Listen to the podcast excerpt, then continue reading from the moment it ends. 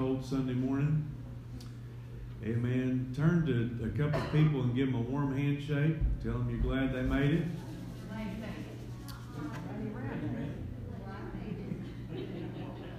Tell them God's going to bless them for being here. Amen.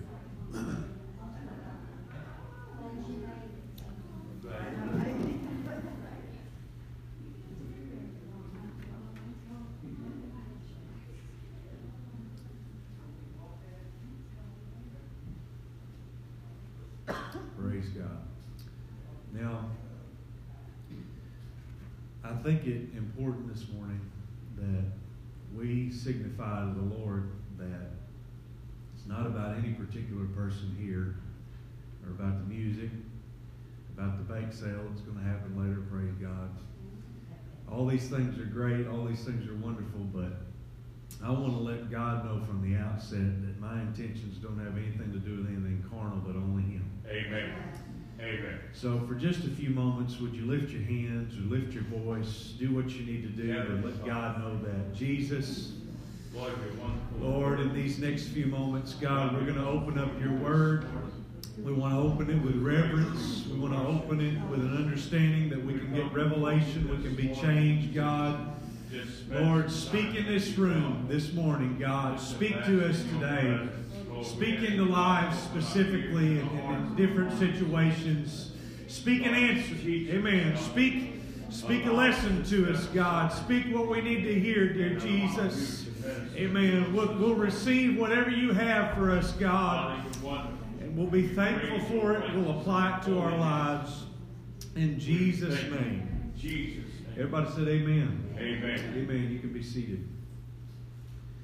I want to uh, quickly mention to you the, uh, something that's new that we're doing. Uh, we now have a podcast that we do out of our church. And so, what that is, if you have an iPhone or something of that nature, there's an app that's a podcasting app. And what it is, it's all audio, audio files. And you can look up our church on there, and every sermon is going to be on there. You can go back and listen to it. So just the audio, you can you can find that, and I can help you get there if you'd like.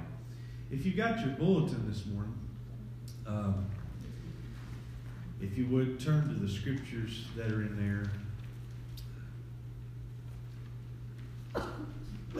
I'm going to be honest and forthright with you. We have a series of lessons that we teach, and I feel led in a direction that's slightly different than what the lesson would take me. And so this morning, um, I'm not going off script, okay? Um, I've got something that I think God wants us to hear if we'll listen. And so, uh, for that reason, we're going to completely skip that focus verse that's on the left side of your bulletin. And I want to read from Genesis chapter 2, verse 18, which is on the right side. And it says this And the Lord God said, It is not good that the man should be alone. I will make him an helpmeet for him.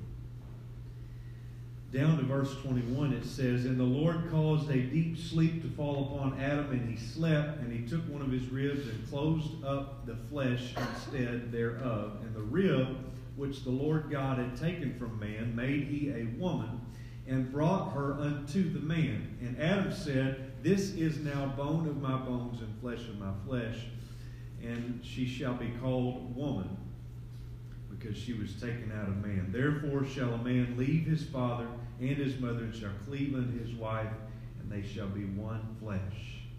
And thus, the interesting, the complicated, the essential thing called relationships began.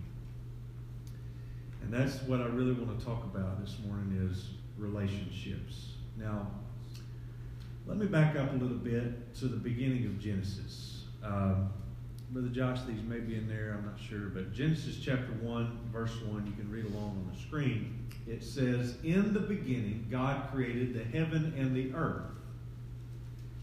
And the earth was without form and void, and darkness was upon the face of the deep, and the Spirit of God moved upon the face of the waters. There is something that is believed in some theological circles called the gap theory.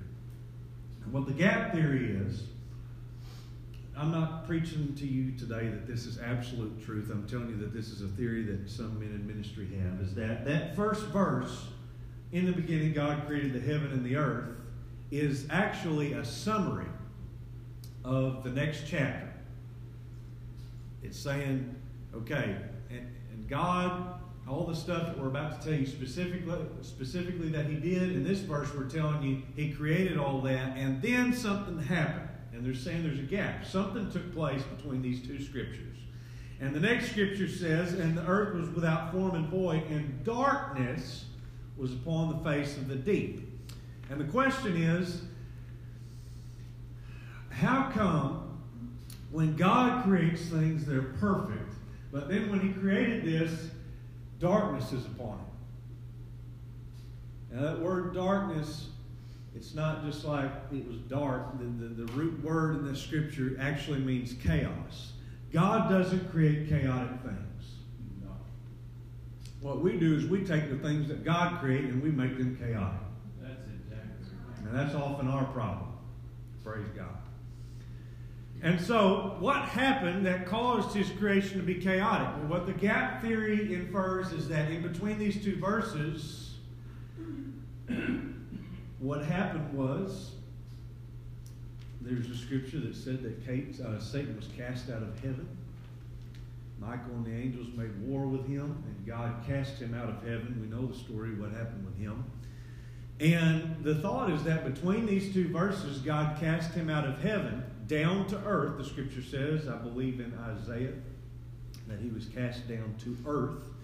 And because of that, darkness was upon the face of the deep. Chaos was here. And the goal of Satan is to create chaos in the kingdom of God. Amen. This has been his objective from the very beginning. He gets cast out of heaven, he's making chaos on earth. Chaos.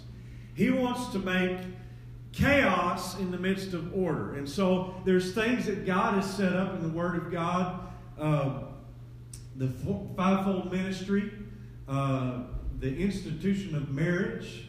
These things are all set in order by God Himself, and the objective of Satan is to say, I'm going to make chaos out of it. I'm going to muddy the waters. I'm going to confuse people. I'm going to get them distracted, and I'm going to pervert some things. And because of that, what God intended to be one thing, I'm going to make it into something ugly. I'm going to cause darkness to come upon the face of the deep. And so, his goal was chaos. I know this is like scrambled eggs this morning, but if you'll hang on, we'll have an omelet, okay? Um, he creates chaos.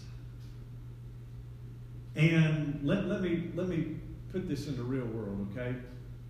There's a song based off of scripture by the Winans. Anybody ever heard music by the Winans? Amen. If you have not, you'll be blessed if you go home and type in the Winans and go listen to some music. This is several years ago, but black gospel, black gospel, good stuff. And uh, they wrote a song called uh, Yea and Nay. And essentially it talks about, it says, uh, bring back the days of yea and nay, where we could clearly see the way. It was up to us to say, or up to us to choose whether to win or lose. Bring back the times where young men, young boys grew into men, Yes. and young girls grew into ladies. In the midst of complexity, we search for yea and nay. There was a different time in the church when there was a lot of things that we don't have to deal with that we deal with today. Amen. And what has happened? Well, time has went on, and he's made the world more chaotic. And individual things, he's marched around And he marches as a lion seeking whom he may devour and what he may muddy up. And that's what he's done, it's what he continues to do. Now, let me back up a little bit further once more. God begins creating all these things, and we know that in the scriptures, one by one, he would begin to say, And God said, Let there be light. And there was light. And the scripture would say, And it was so. And then later on, he would say, And it was good. And so you've got this pattern. I've got it marked in my Bible, I've, all through Genesis, where he would say, And God said, and then later on it would say, and it was so. And then after that, he would say, and it was good. And every time he would say that.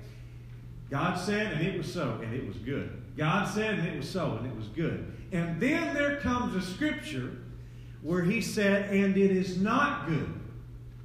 Now, what do you think is the first thing that God said it is not good? It's our text today, Genesis 2 and verse 18. And the Lord God said, It is not good that the man should be alone. I will make him an helpmeet for him. The big issue with God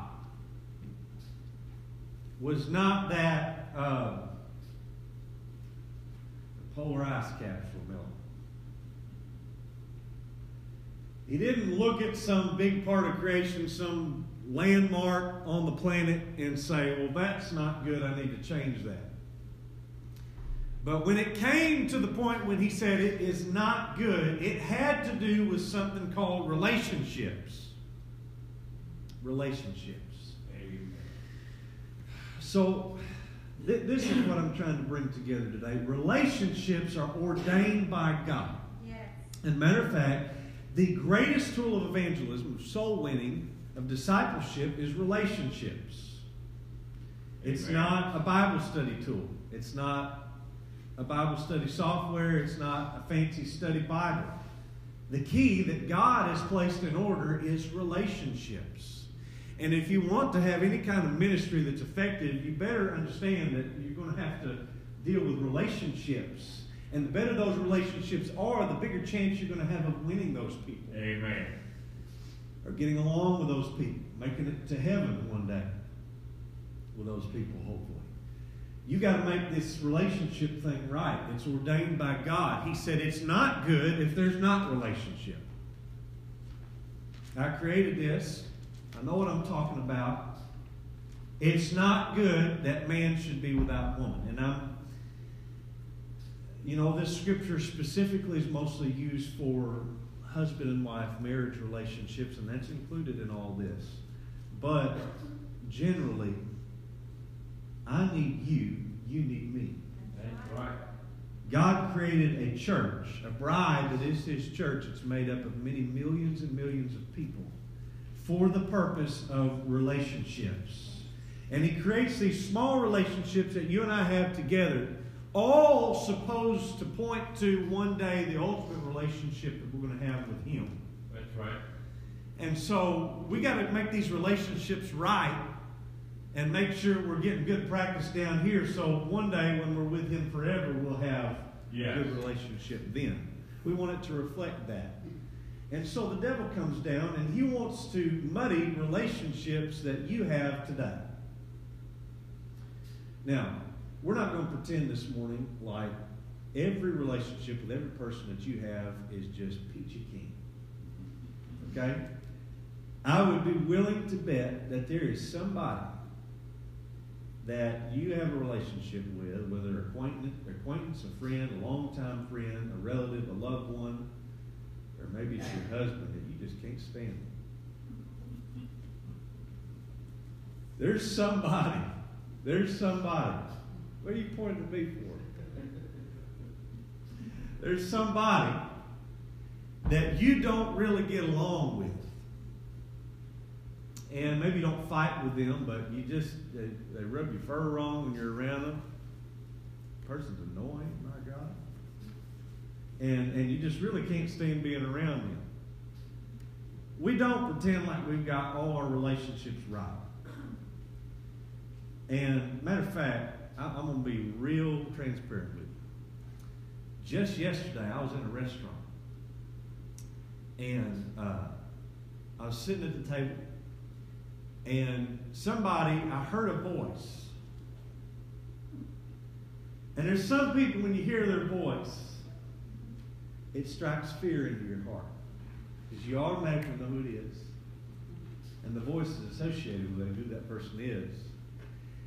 And I was sitting, it, we were, and it was date night. You understand? I, I, I, I want to have a good date night.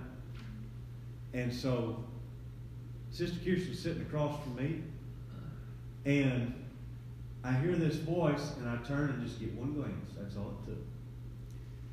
And I said, honey, let's look this direction.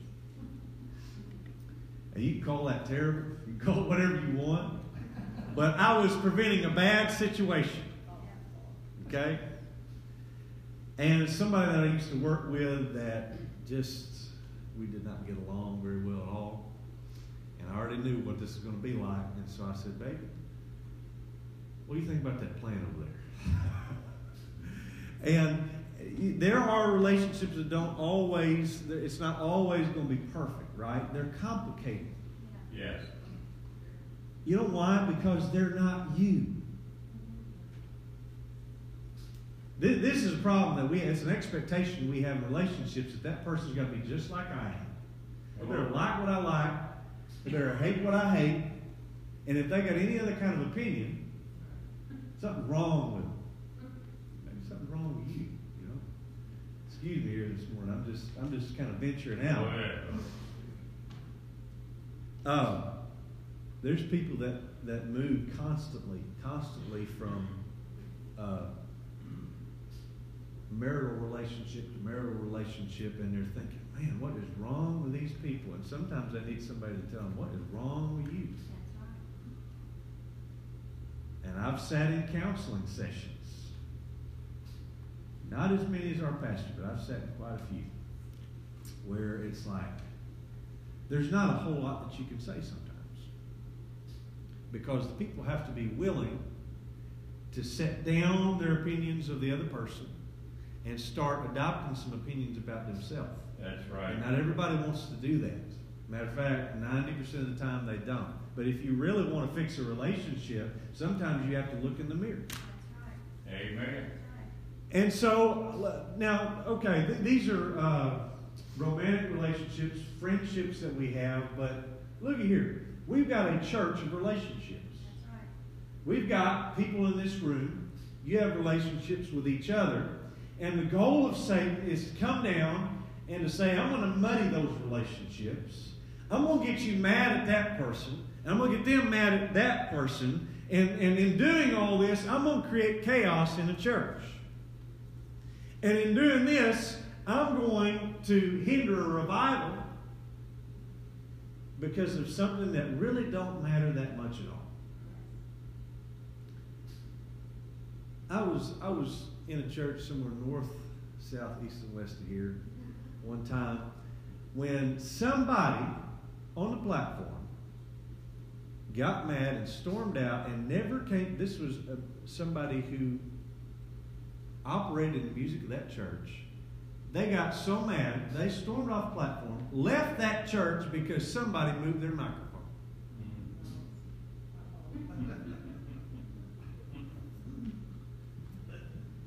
My God. Uh, I don't want to have to fear this morning that if I move this Kleenex box to this seat right here, that half the people in this room are going to get up. Dear Lord. I'm sorry, Brother Wayne. I'll move it back. I will move it back. I know you're about ready to get up and. Amen. Isn't that goofy? Yeah. Come on now. But this is relationships, ladies and gentlemen. They're complicated. Sometimes they involve silly, goofy stuff. And, and then, you know, 24 hours later, it oughtn't to be that long, but most of the time we're so stubborn and ignorant that it takes us that long. We stand back and we think, man, that was really dumb. And then we go to that person and we're like, we love you, and really that's what you should have done in the first place. You know, I got so concerned with that Kleenex box, you know. Satan wants us to focus on those small things. Yeah, he he puts an emphasis and he'll something in your mind that, well, they shouldn't have done that. I can't believe they did that. Then you start treating that person different. Then they start treating you different. Yeah. And then there's friction. This is a word that I really want to use today. Friction. If he can create some friction between people, God doesn't intend for that. God wants his church to be a well oiled machine That's right.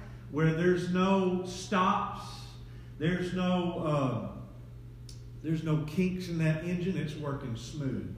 It's oiled up. Amen. And he wants every gear of his congregation to work together because we've got a destination we're taking this truck to. And sometimes, you know, it, all it takes is just one thing, and that engine is thrown a rod. And it can take it off course. We look at this revival that this church is having. I- this is what God is speaking today. The relationships in my church are a great and mighty part of the revival I'm going to have. Amen. That's right. And anything that will get in the way of that with you and your brother, with you and your sister, needs to be tossed out of the way. Because you're a gear in the engine of revival that I have created, that I have ordained.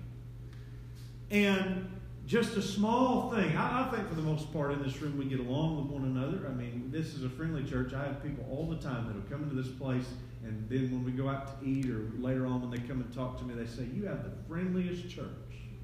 You people are just loving. They're wonderful people. I believe that with all my heart. What I also believe is I've been in loving churches, wonderful churches where people had problems with one another that laid down for a long time and then eventually it come out and it did not go well. What is it that you may have aught with your brother about? What is it that maybe you have let lie dormant in your spirit? I know this is not a normal Sunday morning. What is it? What is it that they may have a problem with you about? Relationships, they're essential. They, they are by God, they're ordained, and because of that, sometimes they get complicated. They get complicated. They're not free of problems, you understand?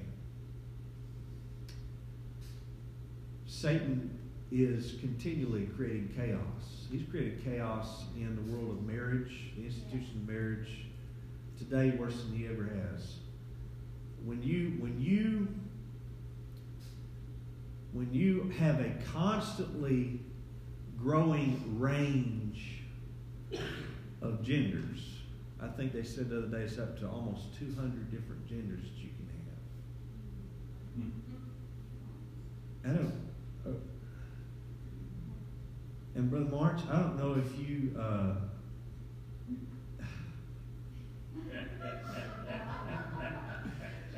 I don't know if you associate as a man or a tree or a dog. Chaos. Chaos. And you got to go into the doctor, and on this paper, they got to put down, you know, what your gender is. And and they got to, you know, they're, well, it ought to be just, well, they're either man or woman. Right. But then you got these 4,500 different things that they, you know, the choo-choo train. So, yeah. Chaos is what he's trying to create in this world. Right. And it's, it's growing, so it's more effective as time goes on. It's chaos. It's created a, a confusion about what truth is. This is postmodernism. Say that nothing is truth. You can't tell me exactly what truth is. And that's your truth and this is my truth. That all that all contradicts itself. Truth is truth and it stands alone by definition. That's right. Amen. And so there you don't got your truth and my truth and their truth and his truth and her truth. You got God's truth. That's right. And that's what's going to determine black or white, right or wrong, took up or left at the end of days. There's a measurement system that's true. It's not, And you know, if they want, you want to differ with that, that's fine. It ain't gonna matter. One day you'll see it clearly. Yes. you'll see it clearly. There's no question about that. And so he creates this postmodernism thing. You, you hear that word. You hear that word somebody speaking. I want to tell you, you may as well turn it off. Well- If you're reading a book that, that begins with postmodernism, throw that thing out. What that means is these people say you can believe whatever you want to because there's nothing to hinge on to in this world. Chaos. Amen. And so, the most, the one thing that God said it's not good if this happens, He's, I mean, He aims in on that. He zones in on that, and He said, I'm going to make chaos out of that. And what do you have with Adam and Eve? At the very beginning, we've got chaos. And so God, God, what was not good, He makes it good. He creates woman. Now here you go, ladies. The world, evidently, it was not good for a period of time. Then God created you. Hallelujah. Amen. There was a point when God was done with everything, and even man, He said, It's not good. I need a woman. Thank God for that. Amen. Any men say amen? Amen. JR, come on now. Amen. Praise God. God created a woman and it was it was good. It was good. And now I'm not just gonna let you ladies off the hook, okay? I'm not gonna let the men off the hook either. We've got this deal we talk about, well, if Eve wouldn't have took of that fruit.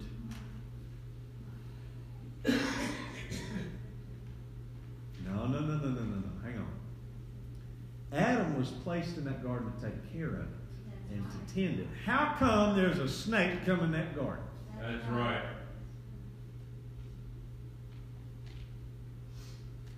Sir, God has placed you over this garden to tend it and to make sure. One time I got off work and I walked in the house and Kirsten had not got home yet. Got off early, don't happen very often. And I got home and uh, first thing I do is take my boots off. I'm getting ready for a shower. I take these boots off, took my socks off, I'm barefooted. Well, then I remember, well, I got to take this trash out. So I'm barefooted. I pick up this trash sack. I go out my front door and I'm going to throw it in the bin. And barefooted, I take a step out this door and I am inches from stepping right on a snake. And let me tell you, if you can throw a trash sack far,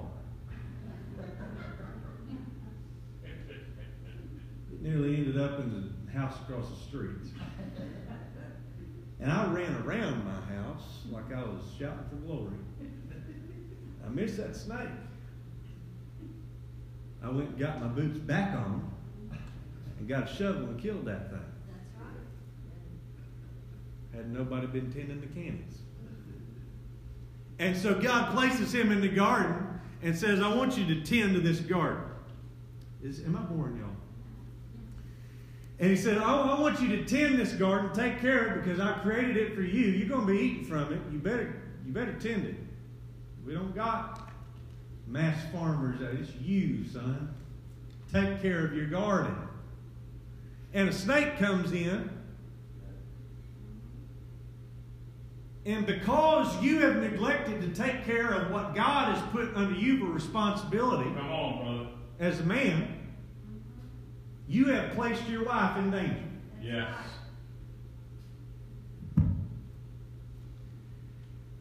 You have already hindered this relationship. And so, it's not just his fault either. My question, this is a question that I've got.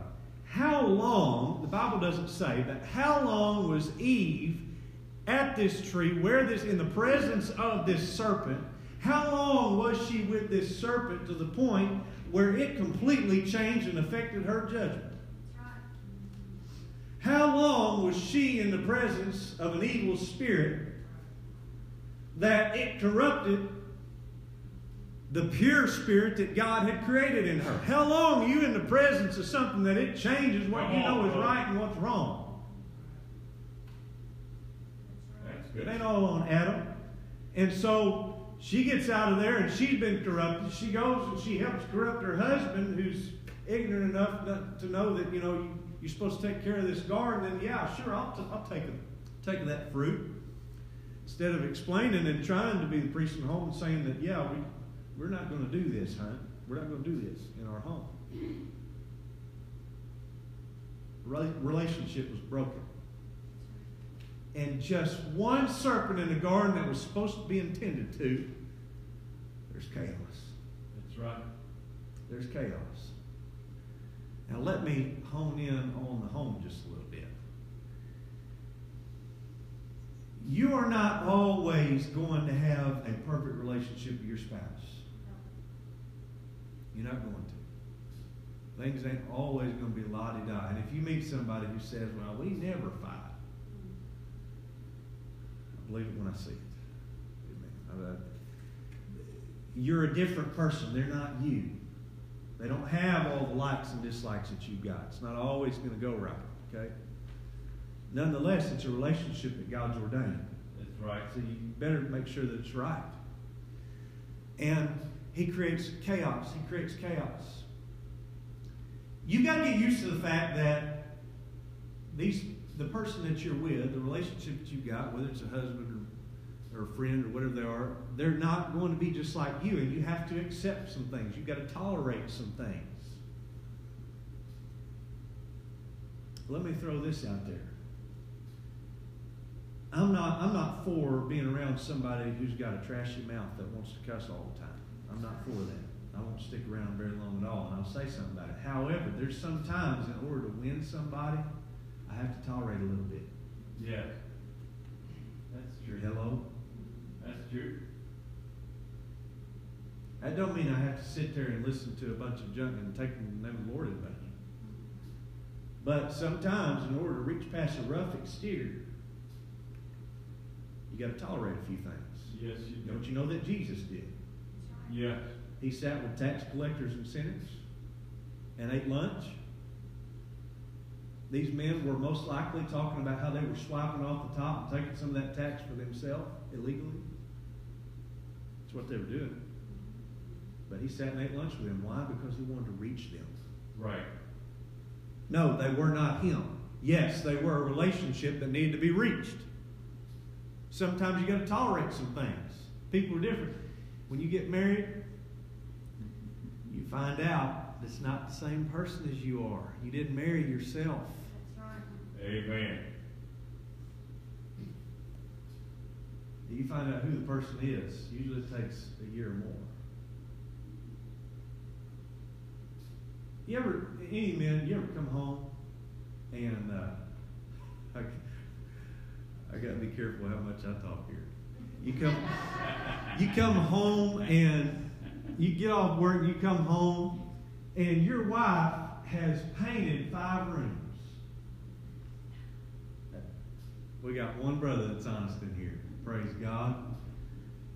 And she's moved your, your uh, lazy boy to the one spot in the whole house where you can't set your coffee and there ain't no light. You know? I got over that a long time ago. And you know what I did? I issued an edict. And I said, Thou shalt not touch my office, lest some evil shall befall you. you can touch everything else in this house, but if I come to my office and, well, it's a wreck in there. I know it's a wreck, but I know where everything's at.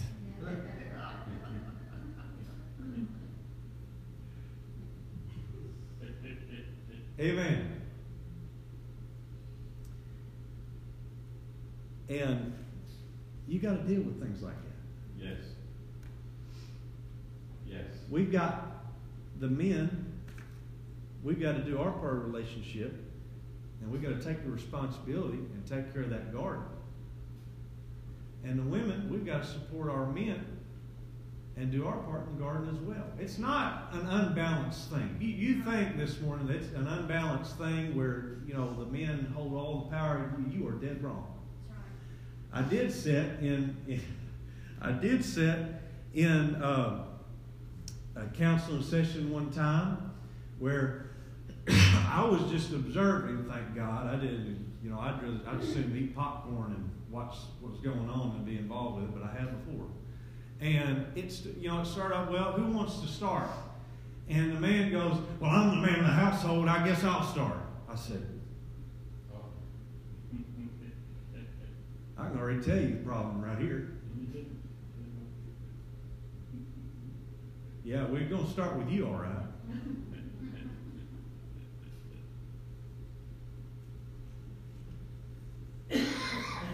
that joker, I tell you what, half the problem, yeah, definitely was him.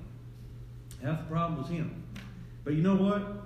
There was such a problem there with an understanding the roles of relationship and this person doing their part and that person doing their part that I didn't go to this next counseling session, but the minister friend that did it told me all about it, and I'll never forget this story. I'll tell you right now. I've never heard a council session go like this, but I would have loved to have my popcorn and been there when it happened. That first session didn't go very well, and I was glad to get my little bag and my Bible and get out of there. But he had another one and tried to make some progress, and both of them worked in a field somewhere, I don't know, well, or farm or something, and they were all the time. The problem was they were always at it, always at it. And uh, got in there, and they just tore into each other. I mean, just tearing into each other. And he said, just, just stop, stop.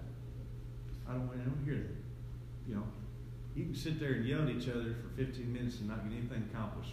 And here's a little nugget of advice. If you can't have a reasonable conversation, stop. Amen. Amen. Boy, y'all didn't know what you was coming to this morning, did you? Is this all right? Yes, it is. Amen. Hey, you know, in all this, God's saying something. Get your relationships right. I've got a church. I want everything to be in order. I don't want chaos. and so they're sitting in here and they're just eating each other up. And he said, just stop. Just stop. If you don't think a pastor has a long work day, you got another thing coming. And he said, just stop. He said, here's what I want you to do. I want you to take those shoes off. What? Take your shoes off. And he said, he's, I don't like feet, okay? So this man's braver than I am. I don't, I don't have nothing to do with your feet. Hallelujah. And this man in his office told him to take his, take my shoes off. He said, here's the deal. You need to take your shoes off and I'll help your marriage, or you can go on out here and keep on yelling at each other and nothing will happen. He said, so you make a choice right now. So I ain't got all the time in the world. I've got a family too. And so they took their shoes off. And he said, put them shoes right there. And he had a coffee table in his office, and they put their shoes up on the coffee table. And he said that if you could imagine the ugliest, nastiest looking thing in the world, that's what was on top of his coffee table. Some nasty looking feet. Here's another free one. Wash your feet. Hallelujah. and he thought, oh my God, what in the world? We've done come on another problem. And you know what he told them? He said, Your whole problem is your relationship looks like your feet. And you know what he had them do? He had them wash each other's feet. Amen. And I've almost decided, I've almost decided that may be the best remedy for any marriage counseling there is. Because when you get done having a foot washing, if you ain't humble, you don't know how to treat that person. That's right. And they did that, and they're still married today. They got rid of some some some pride and some junk that was in their life. You know, sometimes we need to step back and take off our boots and, and, and take a little look in the mirror a little bit. God's ordained relationships that we have. And if our relationships look like nasty feet, it's time to have a foot wash. Time to get rid of some pride. Time to get rid of some things. Amen. You got to deal sometimes with things that you weren't used to dealing with when you were alone. You want to know what my, my pet peeve is? I don't know if I'm teaching or getting, letting off some hot air or something today, but one of my pet peeves is when I've got a bunch of socks that you know are different, and and when when I get I find one sock out of the laundry, and then the other sock, it may be on Pluto, I don't know, you know, and I'll never find it. Is there? Can I get a witness? Is there anybody? Amen. Any married folks that say, "Yeah, that's me." You know.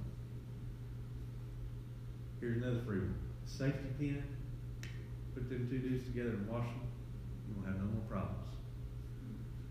Say, well, brother, you're not really teaching this morning. No, I'm talking about relationships. I'm talking about relationships. You got to deal with that. And you know what? There's sometimes I come home. I'm a preacher. I'm human. Okay. I'm mad. I'm disgusted. I'm done with everybody in this world. I just want to go home and get a cup of coffee and relax for a little bit. Now, Brother Wilson's not really that way because he don't do much work, but oh. And you know, there's sometimes that she comes home that way. And you know what? When she's that way, I don't get because she's a little bit cranky because of what's happening. I don't get evil toward her and say, "You need to, you just need to straighten up. You need to step back and understand that you have some days like that too. Yes. You have some days like that too. And what you've got to do is uplift that person. Yes. You got to uplift them. Amen. And if you're a man, you need to treat her with some love.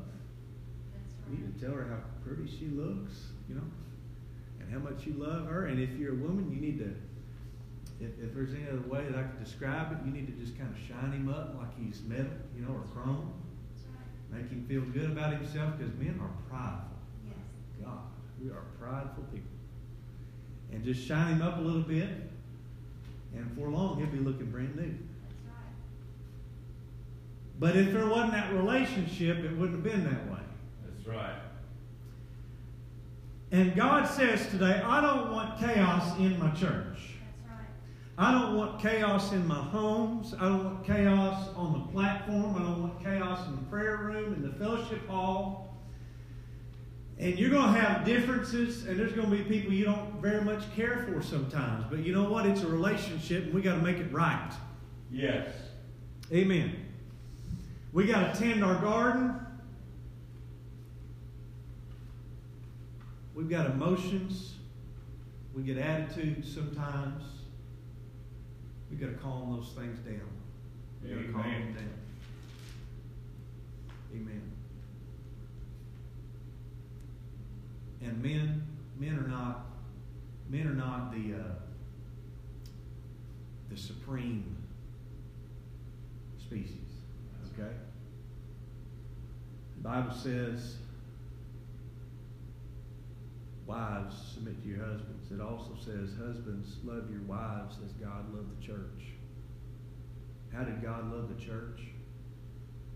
He would die for it. That's right.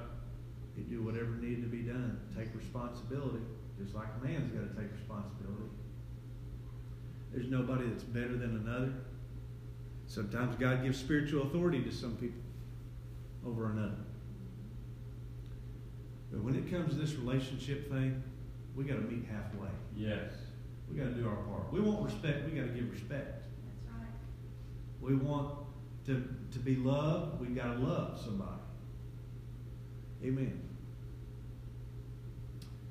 We got to give attention. Attention. You know what I do? I, I'm going to tell you, I have some busy weeks. Some busy weeks. Brother Marshall, he'll tell you I had a busy week this week. I worked like crazy. Still here to prepare what I'm giving you today. There's sometimes we preach out, and there will be a weekend where we go and preach out at a church or two churches, and then we'll come here and I'll preach here, and I've worked all week too, and it's just running around like crazy. Sometimes I've got to go without her and go preach somewhere, and I hate doing that, but sometimes it's necessary. And you know what I do when I get home? This is what I started doing. This wasn't always me. This is what I started doing when I get home. I take that phone and I put it in the bedroom on the charger away from me. And I don't answer that phone unless it's one of very few people my pastor, my bishop, father in laws, and very few other people. Because of the fact that I understand if I've been that busy and I come in here, there is nothing more important than that little lady that's sitting in my living room. There's nothing going to take the place of that. That's right. And you, you don't give attention to it, you'll lose it. Yes. A relationship that God has ordained. I stood on this platform and we gave our vows. And I said, in sickness and in health. I didn't say busy or not busy, but I, you know what? It better be that. And so you, you, you, you may have to tend the garden, you may have to get some things out, but God says it's a relationship. I want it taken care of. I give you all these other things. I give you a car, I give you this, I give you that, and you make importance out of all these other things. You better take care of the relationship I give you. Amen. And you know what? Before I want anybody else to make it to heaven, I want that young lady back there to make it to heaven. Yes. If I've failed there, I have failed gravely. If our kids don't make it, we have failed gravely. You know how we're going to start?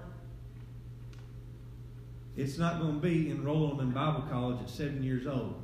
It's going to be having a relationship with that child. That's right. You know what the biggest problem I see as being a youth pastor, several different young people over a period of time. A lot of times, parents don't have a right relationship with the child in the first place. That's true. They, they want to be their friend and not their parent. That's right. Got to get the relationship right. Right. Is this okay? Yeah. Amen. I promise you, I'm about done. But hey, we better get it right. If that's your wife, you're not her boss.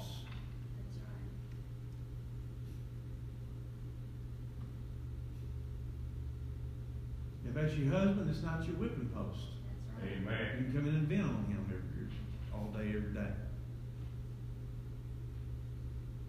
If it's your friend, it's not somebody you can just take advantage of and, and mooch off of.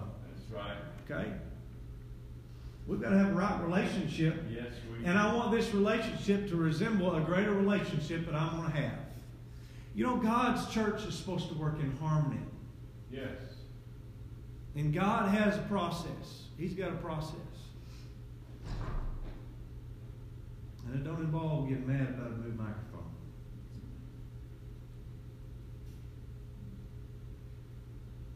Had a parent one time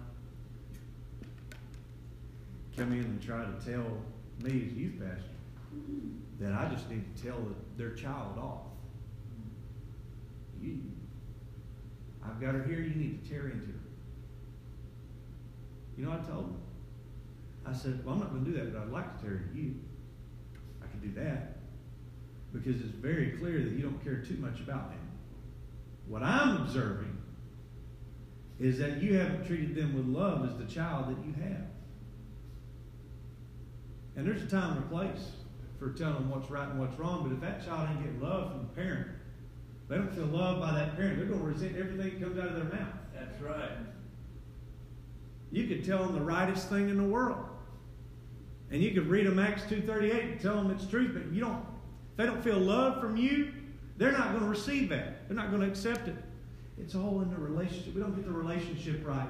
Do you think that I'm going to win somebody that I have friction with all the time? And yeah, they do stupid stuff, but then I react to it wrongly and take it out on them and beat them over the head with it. This relationship thing is important. It's important. It's complicated. It's dirty work. It's dirtier work than that job. He had to get in garden and plow, and should have been, and making sure there ain't no snake in that garden. He got dirty doing that. but it's part of building up that relationship. You know what God wants? What God really wants? He wants everybody in His church, as much as possible, to have love for one another. If, if you fall, I want to be there to try and pick you up. I may not be related to you, but this is a family in this church. Can somebody say amen? Amen. This is not just a congregation at this church. We are a family. This is a family. And, and the song says something like, You're my brother, you're my sister, take me by the hand.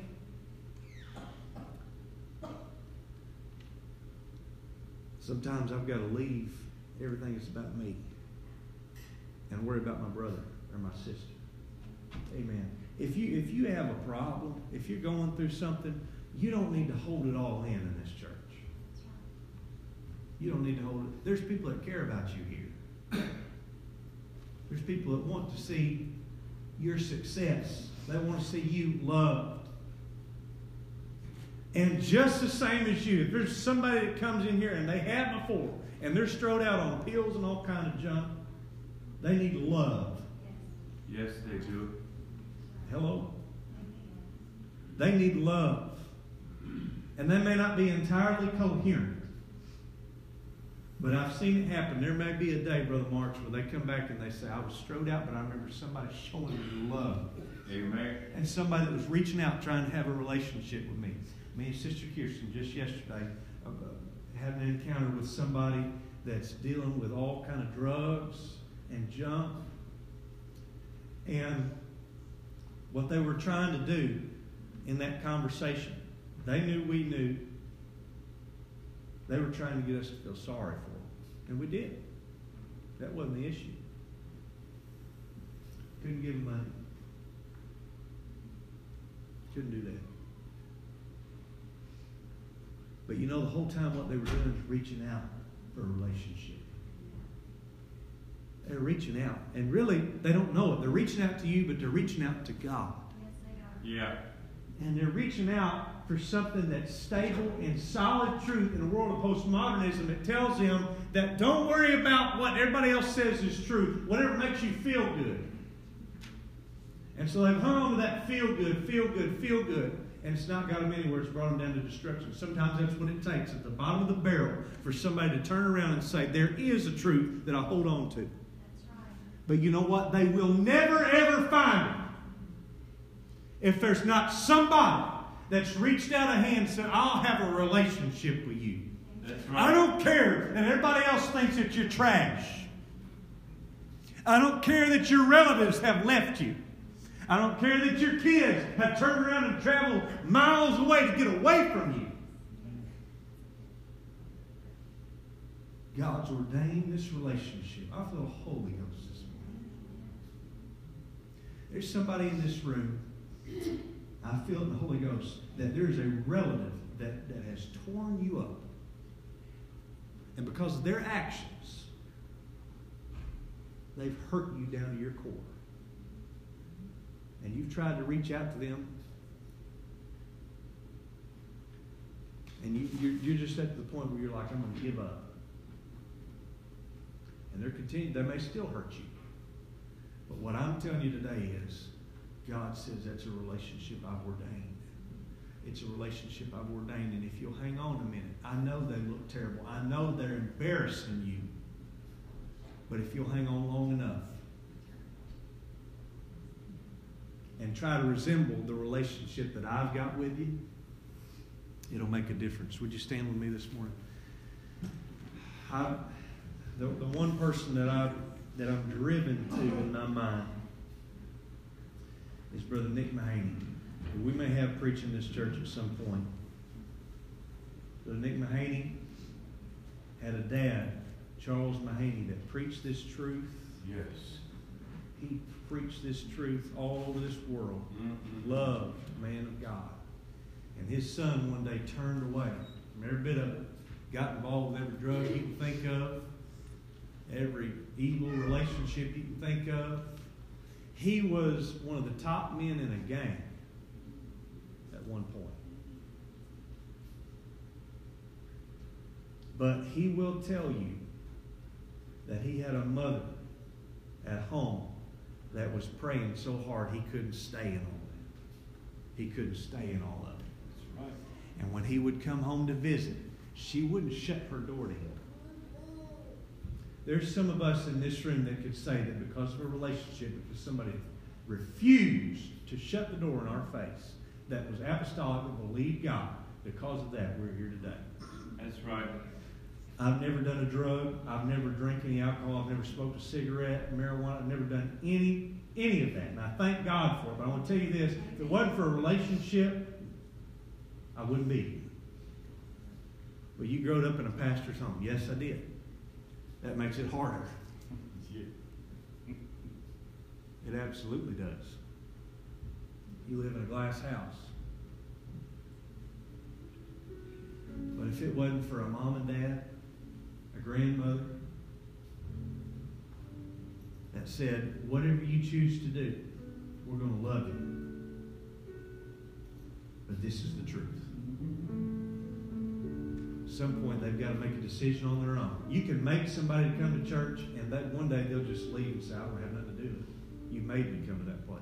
They've got to make that decision. It all starts with a relationship. Would you lift your hands right now? Let, let's ask God, Lord, improve our relationships, God. Improve our relationships, Jesus. God.